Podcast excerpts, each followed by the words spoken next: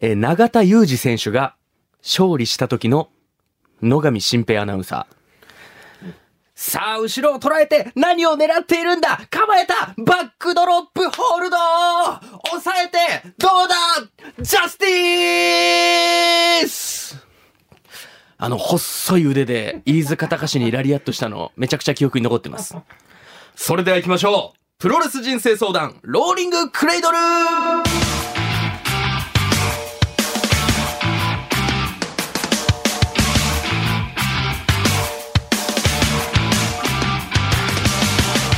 全国3000万人のプロレスファンの皆様そしてそれ以外の皆様福岡吉本ザ・ローリングモンキーの武蔵ですこの番組はその名の通り皆々様が日々抱える悩み誰に言うまでもないけどモヤモヤすることなどをプロレス的解釈で解決していこうというチャレンジングなポッドキャスト番組となっておりますさあこのポッドキャスト人生相談以外にもあの新日本プロレスのねレスリングドンタク観戦後のあのだいぶ早めの速報みたいな、えーラジオも撮ったんですけどその今年のドンタクでねメインイベント終了後に乗り込んできた、えーまあ、帰ってきた辻陽太選手がこの間大阪ドミニオンで真田選手の持つ IWGP 世界ヘビーに挑戦しましたけども見ましたか皆さんいやー、試合には負けましたけど、もうジャスト・フォー・ガイズのメンバーすべて飲み込んでしまうんじゃないかっていうぐらいの、あの存在感。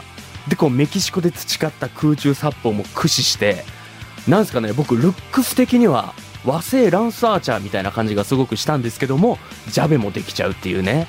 うん、まあ、ロスインゴ・ベルナブレスで頭角を表してほしいですけど、だからこそ僕はね、内藤に負けないでほしいんですよ。内藤に負けないでほしい。ロスインゴ・ベルナブレスで内藤を差し置いてトップに行けるぐらいのポテンシャルがあるレスラーだと思ったんで、これからの辻選手に心から期待をしております。あのオーラはすごいです、本当に。さあ、ということで、いよいよ試合なんですけども、えー、今回皆さん、お待たせいたしました。ついに、あの男の登場でございます。誰が呼んだか、長浜の逸材、長岡大河よろしくお願いします。お願いします。よろしくお願いします。お願いします。よろしくお願いします。お願いします。まあまあまあまあ。いいでしょう。まずは、長岡大河アナウンサー。はい初めてしっかりこうやってお仕事をね、するのは初めてですけども。ええよろしくお願いいたします。よろしくお願いします。なんですかね、ちょっと、はい雰囲気が。あのー僕この番組はい大好きで、ええ。おそらく今まで、まあ、ええ戦ってきた、はいまあ、対戦相手、相談相手の中では、ええ一番聞き込んでるんですよ。あ、このラジオ、ポッドキャスト自体を聞このプロレス人生相談自体を。き込んでくださってる。はい。うで、ん武蔵くんは、はい年齢で言えば10も違うけど、そうですね、僕が23、4の年なんで。はい。僕今年35なんで、そうですね。心から尊敬してるんですよ。あらあらあら、それは、なぜでしょうか。あの、ここまで受け身ができるパーソナリティって、ほう KBC でもなかなかいないんですよね。受け身。その自分の主張、いわばはい攻撃ができるパーソナリティっていうのは結構いるんですけど、はいやっぱり人の話を聞いてあ、それを返してあ、超えていくっていうのは、なかなかできることじゃないのではあ、僕聞きながらね、感動してたんですよ。そんなことを思ってくださってたんですかそうなんですよ。はあ。だから僕の中でも満を持してえ、えまあ今このリングに、まあマイクの前にええ座らせてもらってるんで、はあ本当はこんな態度取りたくない。どういうことですかそのちょっと透かすような態度を。取りたくないんですか本当は本当は和やかに仲睦まじく、はあ武蔵君とおしゃべりしたいです。いやいや、そりゃそうですよ、こちらだって。ただ、この番組名何ですかプロレス人生相談ですよ。合に行っては合に従えですよね。なるほど。そんな慣れ合いでやる番組じゃないですよね。戦いですからね、確かに。僕も本気で今回悩みを抱えて、まあこのマイクの前に座ってます。ぶつけてきてくれるそと。うなんです。僕はもう武蔵君にもたれかかりたい。じゃあ、とことんやってやりましょうよ。もうとことんやってやりましょう。もうビッグマッチで。ですよ、今日は。そうですよ。もうわかるでしょ、はい今日ね、ええこれまで来たことなかった、はい吉本の若手芸人がついに見に来てるんです よ。朝ですラジオとか、いろいろ武蔵始めましたとか、バラエティチックなね、やってる中、プロレス人生相談に来て、我々は長岡大河戦が見たいんだと、入場してくれてるんですよ。答えましょうよ、期待に。それは超えていきましょう。答えて全いき部まぶしょつう。けてきてください。ああ、さすがだな、武蔵さんと、ええそしてプロレスってなんて素晴らしいものなんだ。それもお伝えするのが番組のコンセプトでもあるんで、ね、それは後輩たちにも伝えたいですし徹ね底。的にじゃあ、は今い日はいい試合をね、もさせていただきたいなと思っておりますよ。やれんのか。おそれしかねえな、お前な。あ ?KBC であっては。やれんのかやれんのか。こっちはやってやるんだよ、いつでも。よろしくお願いしますよ、長岡アナウンサー。ああ、やっておりましょう。お願いします。お願いしますお願いします。さあさあ、もう、こっちのスタジオの中の臨場感もね、ボルテージもマックスになってるんですけども、まずはね、はいえー戦うにあたって、まあ、長岡アナウンサーの、えー基本情報といいますか、はいえー入社何年目になるんですかね、KBC。入社13年目になりました、ね。 13年目にはい。なっておりまして、はいえーえー年齢が今年35歳。はい出身はどちらですか出身は東京都の国分寺市というところでなすね。るほど、はい。もうじゃあ、シティボーイなわけですよね。まあ、穏やかな町でしたけどね。あ本当ですか国分寺という町は。福岡はもう、じゃあ縁もゆかりもなかった。全くないです。親なる戚ほもどいないですし。でも、ここに、だから、13年。そうですね。だから、東京では22年。あ、まだ東京の方がもちろん長いけども。はい。だけどうも、んまあ、今はもう身も心も福岡で、あら、本当ですか。骨を埋めたいなと思ってますねう。んなるほど。はい。で、まあ、KBC テレビ、まあ、ご存知の方も多いと思いますけども、知りたかのメインキャスターであり、はい KBC ラジオ、どうもラジオのパーソナリティ、うんそしてね、もう今なんて言っても世界水泳の PR で、もうデカデカとね、九州朝日放送の壁にね、はい。もう交差点からもうバーンと見えるところに貼ってありますけども、ええポスターになってるということで、ありがたいですね。毎朝見てますよ、あれも。嬉しいですだよ。からこの戦いが決まってからはね、やっぱ、あのポスターにもメンチ切ってましたから、あ僕は。うーんいいですね。いやいや、、本当に。そして夏には、水と緑の物語の総合 MC も務めるという、はい。多忙極めし男ということで。いや、先ほど僕のことも言ってくれましたけど、はい本当にすごいと思うんですよ。な、何がですかいや、シンプルにすごいですよね。こんだけの番組、ラジオ抱えて。いやいや、もう、周りの皆さんのおかげです。なんかね、この感じもうね、ん。長岡アナが来たって感じしますいね。やいや。いやいやいや、いやでも僕は本当に心から尊敬してる部分もたくさんあります。PR、あの、ポスターになるぐらいの信頼度がある。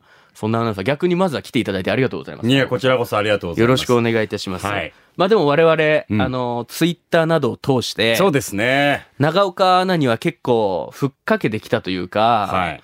うん、ちょっとこっち側も宣戦布告みたいな感じでね、ええツイートなどしてたんですけど、そうですね。だからそもそも、この KBC ラジオのポッドキャストが始まるってなった時に、はいはいは一番最初に始まったのが、私もやらせてもらってる、はいドームラジオのポッドキャストだったんですよ。はいはいはい。で、言うたら、その、まあ、試金石的に、はいえー始めさせてもらいまして、ええまあ、そこから、まあ、後続として、ええプロレス人生相談だったり、うんシャルウィー団地っていう番組が団ね地、のやつはいはい始まっていったんですけども、どんどん増えていきましたけど。まあ、やっぱりプロレス人生相談は、はい間口を絞ってるじゃないですか、あえて。プロレスというものに。まあまあそうですね。プロレスすべての人がもちろん知ってるわけじゃないですから。そう、武蔵君もう。そうだし、えー、ズマクラッチさんと、はいあとはビビリカさそんう、ですか。聞いてる な。スタッフの名前全部覚えてる。聞いてるな。ね。ええだから、正直、ドームラジオのポッドキャストと同じスタッフ陣なんですよ。あ、確かに。いや、だからどうもラジオでも、うんちょっとその BB リカさんとの、まあ、はいブースとのやりとりで、やりますよ。プロレス人生相談的なとこ出てるじゃないですか、みたいなツッコミとかも、そうそうそう。ね、してくださったともありましたけども。はい。だけど今、このリングからね、はいリングサイドの二人の顔を見てて、ええ見えてますよ。僕らの番組と全然違う顔してる。 まだそう、違うにしてもどういう風に違うんです かね。あのね、より肩の荷が降りている。なるほど。うん、解き放たれている感じあがあ、開放感があるというする。か。なんか、なんだろうな、あの、死に際の穏やかな顔、みなたんいつうな。こと言うんですか 自分の番組をお世話になって好るきなことを考 えて、こう、穏やかな、こう、究極の表情をされてるから。スタッフさんに死に際とか言っていいんですかいやいやいや、初めて見たいけそどの、いい例えとしてですよ。あもちろんもちろん穏やかな顔っていうまあ、とこプろロで。レスファンのみでやってますんで、そうですよね。同じブースにいてくださってる、うんデスバレーナチさんもそうですけど、デスバレーナッチさんもそうでしはいょ。正直言って、焼いてます。あ自分の番組と違うじゃないかと。だって BB 理科、はい超喋ってたじゃないですか。あ、そうですね。なんなら、まあ、女性スタッフの方ですけど、うんあの番、この番組で初めてマイクを通してしっかり喋ってくれたっていう、そうですよね。この、番組でやっと自分を出すことができたんですよ、あの人は。あの反省会の会反省ですよ会。ね。聞いてます僕ねだ。から喋り出した時一回止めまし たからね。いやいや、自分を落ち着かせるためにも、何喋ってくれとんねんと思こっいて。つ喋るのかというぐらいの衝撃があったってことですか付き合いで言えば10年以上ですよ。いや、でも、そうですけど、やっぱプロレスっていうのがでかかったんですよ。この番組なら喋りますって言ってくれましたから、しっかり目を見て。最初はなんかやだやだ言いながら、途中からなんかナチュラルに喋り始めてきて、 なんか。ちゃんとプロレスファンが出てましたよね。自分の駆除してる感じが 思い出のその裏切りみたいなエピソードはでないんはかいちゃんと喋り出して、だからどうもラジオとはもう違うんですよ、スタンスが。うん。もう仕事なんです、向こうは。ちょっと迷惑なんですよ、こっちからすると。迷惑。 BB 理科あんま喋らせすぎると、はい最近うちの収録の時も、ええ。トークバックって言ってね、あリスナーさんには聞こえないあ、音形声入ってで、ないけども。僕らにだけ、そのブースの声がはい届くみはたい。いイヤホなンで。ね、届いてくる。大体言って一言ですよ。うん。ちょっと巻いていこうかとか、はいはいはいこう切り上げようかとか、はいはいはい最近文章が長いの よ。悪い影響、そう関係ありますかね、プこロのポレッスドキャスト人。生相談で喋ることに、ちょっと味を締め出して、ないないない、それはない。ダメなのよ。それはない。ワンポイント、ロングリリーフダメなの。違う違う違うワンポイントじゃないと。シンプルに喋りすぎてるだけです、あなた方が。ダどうメだよもラジオで。関係ないです、反省会で喋ったの。なんでしっかり喋ろうとして違るうト違うークバックで。あんたらが負けばいいのよ、それは。ただの、そうでしょリスナーからしたら素だからさ。いやいやいや、どんどんどんどん長くなっちゃってるだけです。うん。いやいやいや、まあそういうね、スタッフ陣の、逆に僕も新鮮でした、それ聞けて。まあやね、っちぱょっ違うと身のか内と。ごとにはなってしまいましたよはねい。。まあ何度も透かされてきましてね。 SNS で。ええええでもなんかね、三沢アナが出た時にはね、なんで俺じゃないんだという、なんか論点の合ってないようなメッセージもね、引用してきましたけども。いや、ちょっと、またこの場を借りてお伝えしたいんですけど。全然いいですよ。もう今日時間無制限ですよ、今日は。ミスアナウンサーが、はいあの、バトルライン福岡、はい最初の対戦相手だったじゃないいですか。やー、シリーズ名まで覚えていただいて。で、これ、あの、デスバレーナチさんがつけられたんでしょあ、一緒にみんな、みんなで。みんなで考えみてんなで考えつけて。たのかはい。で、まあ、第一戦ね。はいまあ、ちょっと、その SNS で、えー、僕がアプローチもらった時に、はいまあ、ちょっと、結果的に透かしてしまったところはあったんですけど、うんまあ、第一戦来るだろうなと。ほはい、自分の中で。う。うわーもうそこがちょっと放慢ですね、もうすで に。うん。来るだろうと思っちゃってるんだもん。思ってて、あ、三沢すみやの名前があって、はいい、や、マジかと。うん。あれあれ、先輩が先じゃないかみたいに思ったんですよ。おかしいだろうと。うはいん。あーいつでもこっち準備できてましたし、悩みもこさえてた。はいはい。で、そんなちょっとこうネガティブな感情から聞き出したんですよね。ほだから皆さんも遡ってもらって聞いてもらいたいんですけう。ど、ほ三沢くんの回が本当に面白くうて。いやいやいや、あれはね、本当に三沢アナウンサーがこれでもかってくらい全てを吐き出してくれて。でもあれはね、武蔵くんなんよ。俺本当ね、僕いやいやいや。感謝を伝えたくて。感謝を伝えたくて。あのーこの人どういう人間 感謝、まあまあまあまあ、ごめんなさい。まずね、自分のこと行く前に、はあの、後輩がお世話になったと感謝を伝えたくて。いやいやい。や、こちらこそ出ていただいてって感じですけど。僕実はその、三沢くんとは大学時代からの付き合いなんですよね。はい。で、僕が最初 KBC 内定してて、彼はまだ学生だったんですよ。はで、その時に、まあ、アナウンススクールの、はいあの、絡みで、会ったことがあって、はいで、KBC の長岡ですと。はい。あ、そうなんですね。っていうのは仲良くなって、彼も KBC 目指してくれて、はいはいはいそこから入社っていう経緯がある中で、はい。まあ、確かにメロウェイの単行部ですよ。うん。いや、そうですね。言ってました。それはもちろん、ミサアナも。かませ犬みたいなこと言ってたじゃないですか。はいっていうのは、僕、久しぶりの男性アナウンサーの入社だったんですよ、ね。はいはいだから正直、黙ってても仕事が回ってくるんですよ。あー、なるほど。当時。うんうんうで、ん彼が入ってきた時には、1個目の僕がいるでしょ。はい彼がやるもの全部僕がやっちゃってたんですよね。あー、ちょっと出る幕がなかったというか。まあそれはもう、あの、環境的にというか、はいはいはいその実力云々じゃなあーくもうて。しょうがない状況がそこにあったと。そうそうそう。はいはいで、そんな中で、なんか僕の中でも三沢くんが、まあ本当おこがましい、大きなお世話だけど、え三沢すみやだからこの仕事ができたっていうものにたどり着いてほしいってえ。うん。思ってたんですよ。ほう。あそう。めちゃくちゃ応援してた。はいはい。ミサさんならではの仕事。そう。ちょっうん。と、あの、仲悪い時もあったけど、ええ聞きてー聞きてー後輩ですよね、だって。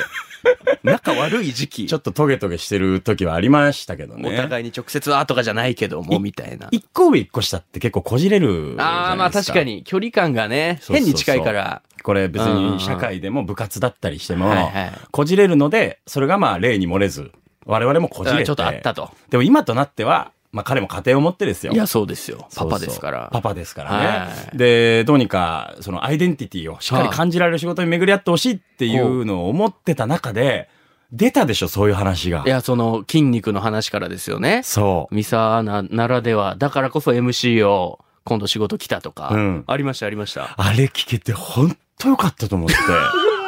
先輩。先輩。いや、本当この番組に感謝をしいました。やいやいやいや、それはね、ここで言ってくれただけであって、ミサワナが筋肉をやり続けたから、今、昼間にとかもね。いや、あの、やっぱプロレスという、はいまあ、もののフィルターを通すことで、はあの、より素直になれるんだと思います。プロレスというフィルターを通したかそら、の、無防備に、話をしてはいもはい恥ずかしくて言えないことも、あープロレスに例えられたりとか、はいはい、はい。プロレスというものを通すことで、より自分の素の部分とか、ああ、じじゃあより説得力もあったってことなんですかね、こっ多ちが。分、心の底をもう吐き出すことができては、い彼も気持ちよかったと思いますし、彼が筋肉っていうね、周りからはなんでそんなことやってるんだっていう、ね、いや、新加瀬大衆かよ、みたいはいはいはな、ね、そんなことも言われながらですよ、坂本一生さんの話。ビビリカさん、あの、イヤホンで投げと言ってください。ビビリカさん。うん ビビリがさあのイヤホンで投げとある思うんですけどイ、ヤホンで投げって、ね長文で言ってで。その筋肉がようやく報われてね、 あの、彼のミス、あの、仕事が報われたっていうのは、ああ、本当この番組はいい番組です。いい番組なのに、じゃあなんであんな透かしてきたんですか、あなたは。いい番組だからでしょ。だからこそ透かした。さっき言ったじゃないですか。焼いてん すって。嫉妬がそうさせたってことです当かたり前じゃないですか。そんな感じがね、ちょっと僕は今日初めて知ったんで。 13年目で皇族を譲りたいとかあ、思ってると思いますいやいやいや、そうですけども、若い目なんて潰すためにあるでしょ。闘志が見えたぎってるわ、この人完全に。すごいわ。ねとりあえずちょっとね、この思いのうちは、ちょっと後ほどしっかり聞きますんでえ。、で、本当に、一旦、三沢一君が。旦水かなんか飲んできてもららっていいですかいや、彼が長ね、岡さんこの番組に長岡さん。出てくれて本当によかったなと思って。一旦 CM だ、この野郎どうもラジオのポッドキャストを毎週金曜深夜1時頃から配信中毎週テーマ崩壊尺破綻の喋りたい放題どうもラジオのポッドキャスト詳しくはどうもラジオのホームページでどんもラジオのポッドキャスト、聞こう聞こ顔。 すごい顔してるな、なんか。次は何ですか次は何ですかじゃないのよ。まあまあまあまあ。あれ大丈夫ですかそんな圧がすごい長岡なんですけど、はいえーこの番組、はいゲストの皆さんに事前に解決してほしい悩みをアンケートで伺っておりまして、はい今回もね、長岡アナに、えーリサーチしたんですけども、いかにもね、なんからしいような、そんな悩みが、えー届いておりますので、早速紹介させていただきたいと思います。まず一つ目の悩みです。後輩からご飯に誘われない。とにかく、慕われたい。なんでだよ。 その感じで。マジですええこれはなんか、想像を反する悩みだったような感じもするけど、まあ、長岡アナらしいっちゃらしいかなと思ったんですけど、後輩から慕われて生放送終わりとかに、タイガさん飯行きましょうよとか、フランクに声かけられる先輩で会いたかったが、絶望的に誘われないという風に書いてありますけども、誘われないんですか全くですねええいや、僕は逆に、はい長岡アナウンサーは、それこそね、さっきの後輩思いな一面も出ましたけど、うんおい、行こうぜ、飯とか言って、こうみんな連れてって、うんうんすごい兄貴感のある先輩アナウンサーなのかなっていうイメージが勝手にあったんですよ。あ嬉しいそんなことないんですか、でも。絶望的に絶望的に、はい後輩から誘われた回数とかってある、ちゃんと覚えてたりするんですか後輩から誘ってもらった回数ですか、KBC の後輩はは2 2! リアルだな。ちゃんと覚えてる感じ。2! 2誰ですか、ちなみに。えー、っと和田くんああ、はいはい、和田アナウンサー。は、そうですね。多分誘ってもらって、はいはいはい多分純粋にお肉がおごってもらいたかったんだろうなってい あう。の、和田アナウンサーが腹減ってたと。そうで すね。それはすごい。あはあ、いや、それこそさっきあの、ミサアナウンサーいに、はい。たまたまお会いしたんで聞いたんですけど、はい。長岡さんを、あの、自分から飯に誘ったことありますかはい。だまず、まあね、行きたいんだけどね。行きたいんだけどね、ちょっとあの、時間も合わないんだよね。みたいなことを言ってたんですけど、まあ、社交辞令でね、こう、行きましょう行きましょうとか言うけど、まあ、それで、実際にね、まだ行けてない状態で、みたいな。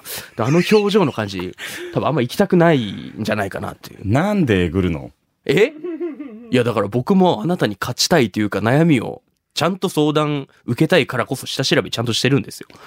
うねジムがあるんで、あとあの人。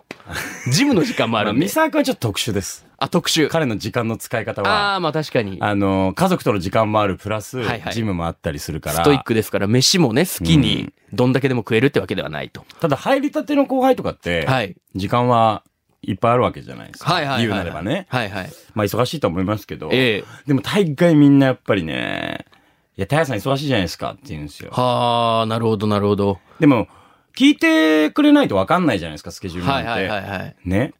でも聞聞きもされないから、ああ、そもそもじゃあ行こうという気持ちが見えないとテ。ーブルに乗ってない。なるほど。長岡が。 選択肢にない。ない。はあ、ちなみに、うん長岡アナは、んもちろん先輩もいらっしゃるわけですけど、はいもっと若手の頃は自分からガンガン言ってたんですか逆にめっちゃ言ってた。あ、マジっすかめっちゃ言ってた。もうめっちゃ言ってた。盗もう盗もうと必死だったから。あ、だからその、先輩からの技術とか、まあ、アナウンサーとしての生き方とか。食ってやろうと思ってたんで、ずっと。いや、まあ、その気はありますよね。まあ、でも若手のうちはね、まあ、芸人もそうですけど、そう。あの、そのに感じは。 20代ってめっちゃ大事だと思うんですよ。はいはいはいはい20代のうちに、そういう意味では、がむしゃらに苦労しておかないと、はあ30代、40代もっとしんどくなるなと思ってたんあで、あ。 20代のうちはもう、もう時間を惜しむことなうく、ー暑苦しいですね。ずっと声をかけて、うんはい、言ってましたね。腰川アナとかもね、我々同い年ですけども。そうか。でもあんまないと。ないですね。はあなるほどね。はい。まあ、それこそね、ちょっとこれだけ言いたいんですけどね、あの、トランジットの新たがいるでしょ。あ、新た。うん僕の後輩芸人なんですけど、はいいはいや、そいつのね、あの、ストーリー、インスタグラムはいはのい、長岡アナウンサーとコンビニで会って、買おうとしてた弁当全部買ってくれましたみたいなのを僕は見てたから、はいはいあ、すごい優しい面倒見のいい、慕われてる人なんかなと思いきやね。これが正直言っていいですか、う福岡吉本さんの方が誘ってもらえるの。ええ由々しき自体じゃないですか。ほんと、新たとかカイラとか、ああ、なるほど。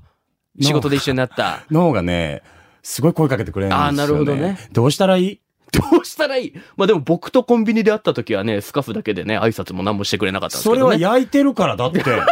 何を言ってんのって。まあまあまあまあまあ、その気持ち焼いてるという気持ちがあったから、まあ、実際プライベートでもスカしてたってことなんベですか、ジーね。タなの。ベジー タ中岡のベジータやったんですかベジータなの。知らんかった。とか、こう後輩から誘われないという悩みがあると。アめナウちゃ悩んでるンサーの後輩から誘われない。本当に誘われないはあの。後ろ振り向いたら誰もいなかったんですよ。あれついてきてくれてるかなと長思って。岡列に誰も並んでなかったこ。の12年。なるほど。なんとかうーん次につなぎたいと。思って背中で感じてくれたらと思ったら。今が人以外状態やと。あれ誰もいないと思って。はあフ。ォレストガンプみたいになってる予定だったのに、み んな例えてくるな。来て。安心してください。それも後々解決してきますんで。本当ですちかょっと待っといてください。まだあるでしょ、悩みが。ある二つ目でございます。うん。絶望的に寝つきが悪い。助けてほしい。マジでやばい。その感じ で。寝れてないの、この 人。寝れてない。一番寝てそうやのに。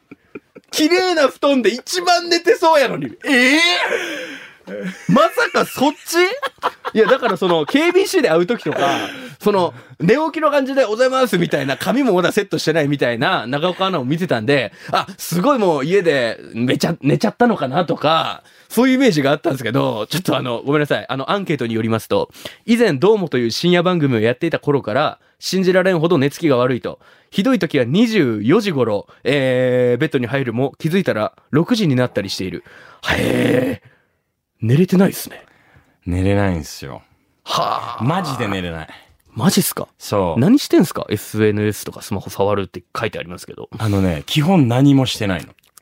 もうネットサーフィンみたいなこといいや、、もうしてない。あ、もうしてない。スマホも触らないようにしてるんですよ。ブルーライトで脳が覚醒しちゃういかやら。。いや、そううですよね。だからいろんなことを試して、ではあ電気をグラデーションで暗くしていったりとか。ああ、めんどくさいことやってるなほんと眠れないのよい。つから寝れないですか、それは。えっ、ー、とね、3年目ぐらい、入社2、3年目ぐらいから。じゃあもう10年近く、そあの、満足のいく睡眠をなかなか取れてないと。う。だ深夜の生放送やってたから、はいその24時間の自分の体の動き方が、はいその一般的なものとは、ええだいぶずれてしまって。なるほどで、今夕方の番組5年以上やってるんですけど、はいもうそれでも戻ら戻らない。ええそうマジっすか昨日はどうでしたちなみに、今日の収録の前日は。えっ、と、昨日は、はいえ順調に、順調に23時半ぐらいにはベッドに入って、お風呂も入って、はいはい、しっかり入って。で、寝たのがはあ3時半かな。うわだって日中は稼働してるわけですよ、ね。してるしてる。マジっしてするんでかすよ。